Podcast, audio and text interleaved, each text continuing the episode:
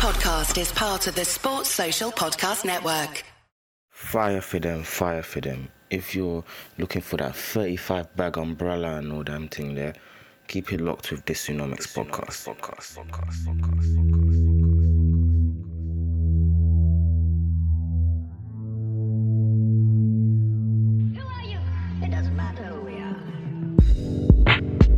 What's going on, people? You're now locked into this Numbers podcast. I hope you've enjoyed the heat wave so far. God damn, it's hot. it's hot for real. Make sure you checked out my last, my previous episode to this one, episode 264. As I'm recording this today, the first round of the Conservative leadership race has commenced and not commenced, has actually finished. And Nadhim Zahawi and Jeremy Hunt have both been knocked out. I think that they're the lowest two um, ranking candidates. I think Rishi got the most votes with 88, and then um, Penny got the second with 67. Then it was Liz Truss with 50, and then Kemi Badenoch with 40. So it's going to be very interesting to see what happens next because um, the people who, for example, Jeremy Hunt's votes, they're likely to go towards Penny, which will take her close to Rishi in the next round. So it's very interesting to see how that unfolds. So for a more in-depth look at all these candidates, check out episode 264.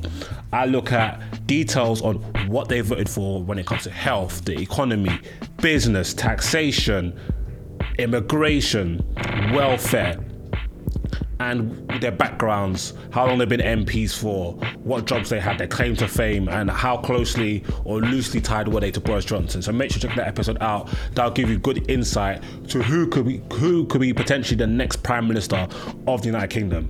And one of the remaining six candidates will be Prime Minister come September the 5th. Yeah? So make sure to check that out.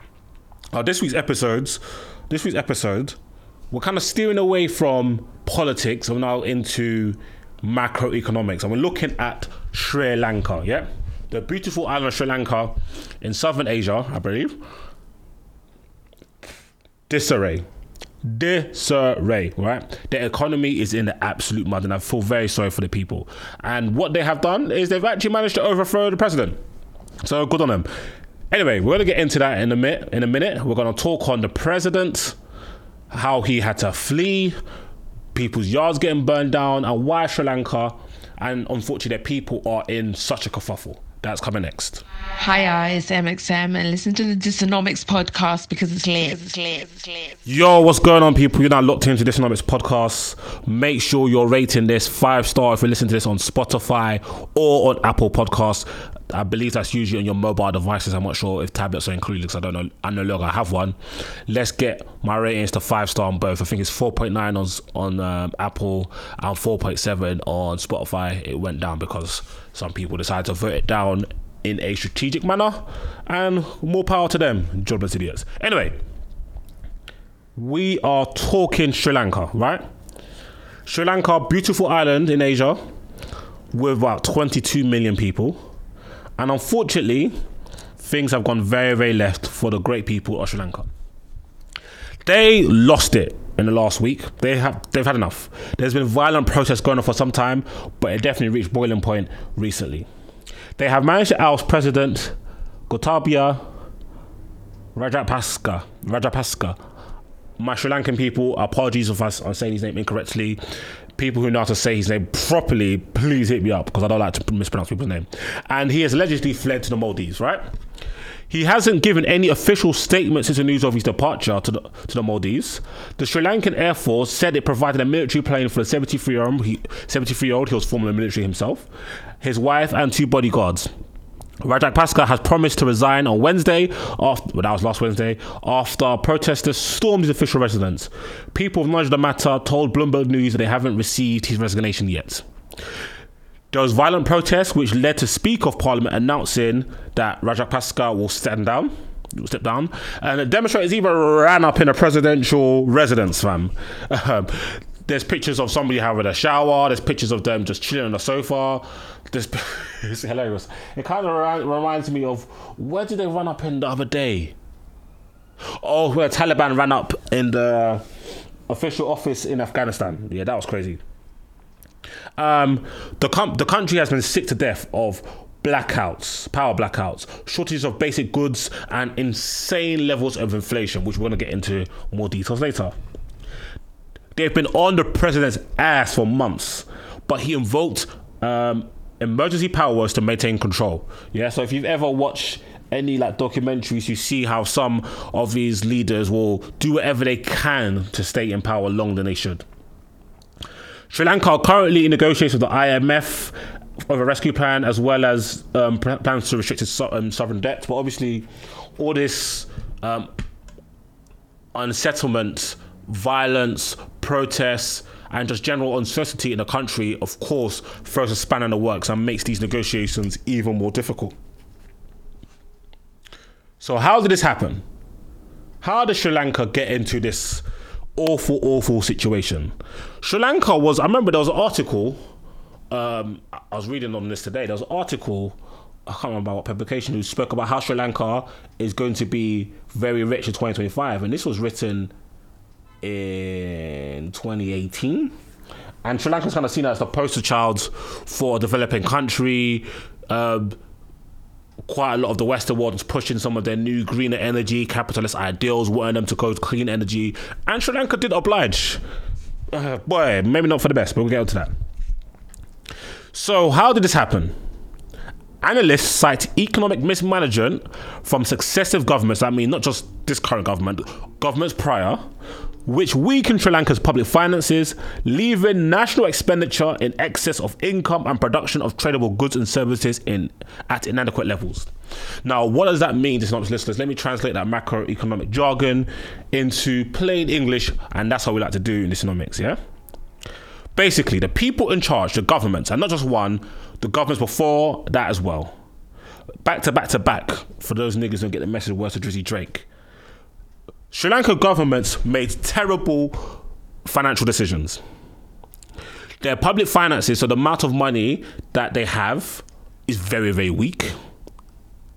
And the amount of money that the, con- the country spends is way ahead of the amount of money that they get back, they receive, and the production of things that they can actually sell. So just take it. So just look at Sri Lanka as a household. Imagine your household is spending way more than you are earning in terms of like maybe your partner, uh, you and your partner, how much your wages or businesses combined, and the work you're putting in is not enough to address this deficit. That's where Sri Lanka's in. They're in the red. And this was made way worse, way, way worse when, when Rajapaksa's government announced they will do serious tax cut, deep tax cuts, shortly after it took power in 2019. Now you're asking Dysnomics, Dysnomics, what's wrong with tax cuts? Why is that bad? Guess what happened? Guess what year comes after 2020? Well, that's a dumb question, people. From me, apologies. Of course, 2020. And what happened in 2020? Coronavirus. So imagine you're slapping tax cuts, yeah? And what does that mean? You're reducing the amount of taxation on businesses, on um, assets, on land, if you do land tax, on income, on consumption, everything, yeah? That means you're taking in less money from the citizens and businesses in your country. Taking in less money and then hit with a global pandemic shortly after is like a recipe for disaster. So the pandemic blammed them, right? Also, revenues went down, of course, due to tax cuts, as I said. COVID came, slapped them up. And this is in addition to them being in heavy debt, as well as rising commodity prices, right? Commodities such as oil, for example, right? I want to get onto the fuel price issue later. Also, the government, quite sillily in hindsight, banned synthetic fertilizer in 2021, which meant farmers were unable to access organic fertilizers and basically abandoned their fields. Lo and behold, inflation in food prices and a food shortage. Of course, the Sri Lankans were losing their marbles. So when you take into account rising fuel prices, yeah, so rising commodity prices, food shortages, yeah, decrease in in, in revenues, yeah, from taxes. They're in the mud. They're legit. This basically wiped all these things wiped out much of Sri Lanka's revenue base. So once I say revenue base, I mean the money Sri Lanka gets in. So imagine you get fired from your job. Your nine to five, uh, your five to nine hustle, whether you you do Uber part time, whether you sell stuff on Amazon, whether you do hair or barbering, whether you trade cryptocurrency. Imagine that gets cut out. You're no longer getting dividends from any stocks you hold. What, what does that happen? What happens to your personal finances? Well, the income, the money you're res- that's coming in on a weekly, monthly, quarterly, yearly basis, whichever time scale you want to look at, is going down, and your costs haven't. You're in a t- precarious situation because you still have bills to pay. And that's no different from a business, and that's no different from a sovereign nation such as Sri Lanka. What also was a significant blow was remittances from nationals working abroad dropped. So Sri Lankans who are working in different countries send the money back home also dropped, right?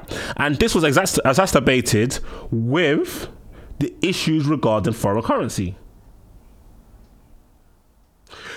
They have an inflexible exchange rate, foreign exchange rate, which also meant that less funds from abroad was coming back into Sri Lanka.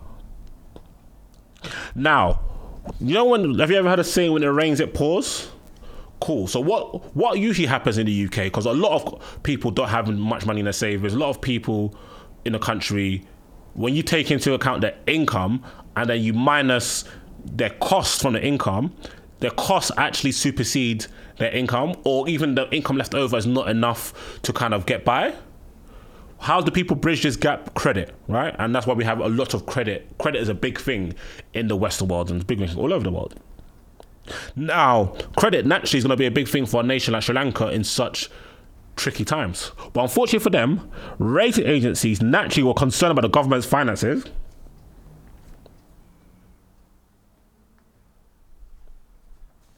Naturally concerned about the government's finances and their ability to repay large foreign debt, which led to inevitably downgrading their credit rating from 2020 onwards.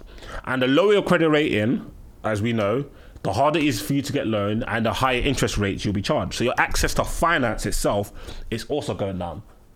When it rains, it unfortunately pours for Sri Lanka. Effectively, the country is locked out of international finance markets. So that's like a potential lifeline that is just miffed. The government heavily relied on its FX reserves. Like a lot of countries always have quite a lot of reserves, right? So they have a bunch of foreign currency in reserve just in case. Because of this, in the last two years, they've burnt through 70% of the FX reserves. Spooky. Sri Lanka was once a great example of developing economy, as I said before, but now things are looking spooky. Hospitals are short on medicine. There's massive queues at filling stations due to fuel shortages. There's frequent blackouts. Inflation is as high as 54.65%, and the central bank reckons it could go as high as 70%. Now, remember here how crazy the streets were going when we heard inflation hit 9%. All of us are going to our local supermarkets, go shopping online and that, and we're like, rah, Lurpak's £9. Well, like, when did that happen? Imagine an inflation rate of 54%, brethren let alone inflation on food. Remember, I said there's food shortages due to um, the as they did with growing crops, the agricultural industry. They say food inflation alone is around 80%. Barbaric. The country does not have enough fuel currently for essential services such as buses, trains, and medical vehicles such as ambulances, right? This is why petrol and diesel prices have been risen have risen significantly all throughout the year. And it got so sticky that in towards the end of June, the government banned the sale of petrol and diesel for non-essential vehicles for two weeks. So imagine here, like the fuel. Remember that time when everybody was queuing up for petrol and stuff? Imagine it got so bad that um, okay, I'll say Boris, but Boris is gonna go. in. But let's say Boris right now because he's still in power. Said, "Yo, yeah, unless you are a ambulance unless you're a bus, unless you're non-essential service, unless you're an essential service that needs an essential vehicle that needs fuel, you can't buy fuel. All of us with cars, well, not me, I ain't got a car, but people with cars and motorbikes, done out here, done out here. What's made this mad is that, and that, by the way, this is the first country to do this in 50 years. 50 years, right? And fuel still to this day remains heavily restricted.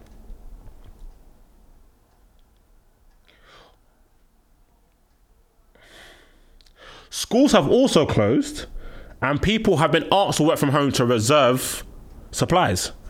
Imagine here where we're fighting to work from home. They have to work from home by force because there's not enough supplies to go around. So it's a waste having people um, go into the office or whatever, whatever the place of work is. What did the Sri Lankan government actually do though? Well, in this economic crisis, despite the economy clearly spiraling out of control, they initially held off talks with International Mon- International Monetary Fund, the IMF, who um, often give out lifelines. Mums and mums of the opposition leaders and some financial experts urging the government to act. They held their ground and they citing their tourism industry, which is which is top class, would bounce back and then remittances will eventually recover. They'll probably think, yeah, COVID's over, things will bounce back. Nah, rude boy.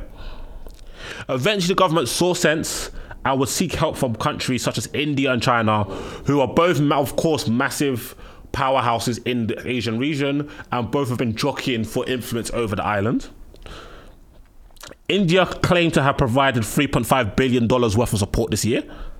And China hasn't international intervened publicly, but um, they say they support the efforts to restructure its debt. Earlier in 2022, Rajapaksa asked China to restructure repayments on around $3.5 billion of debt owed to Beijing, which in late 2021 also provided Sri Lanka with about $1.5 billion worth of yuan denominated swaps. Yeah? Cool. So that's what the government did, and it wasn't enough, really, truly, because of course they've been booted out. So, what's going to happen next? According to Sri Lanka, according to Sri Lanka, according to Sri Lankan constitution, so that's like their way of governance. Should a president resign, the country's prime minister will assume the role. So that is Ranil Wickremesinghe, who has said to um, also gonna be out of here. And in that case, it's likely that Parliament Speaker Belinda Yapa Abeywardena will assume charge of, of the nation on a temporary basis until lawmakers determine a official um, replacement up until the next election, which will be 2024. Sri Lanka has been given 30 days, yeah, net 30 days to come up with 75 million dollars, 63 million quid, to settle an interest payment that is due. But central bank governor P. Nandalal Weerasinghe has said, I cannot pay that. I don't have the facilities for that, big man. Two of the world's biggest credit agencies have also confirmed Sri Lanka has defaulted on debt payments. So it's very, very, very difficult for the Sri Lankan economy right now. Sri Lanka has more than five, $51 billion, which is about 39 million pounds, of debt. And that's foreign debt.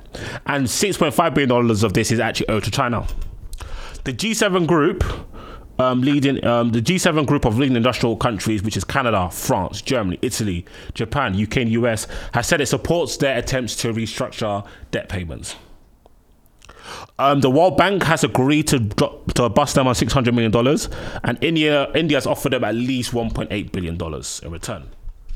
I find it super interesting because in Sri Lanka's time of lead, all these Western um, democracies and banks and organizations who are pushing this greener energy da, da, da, agenda, I've been like, boy, it's sticky for you, man, deal.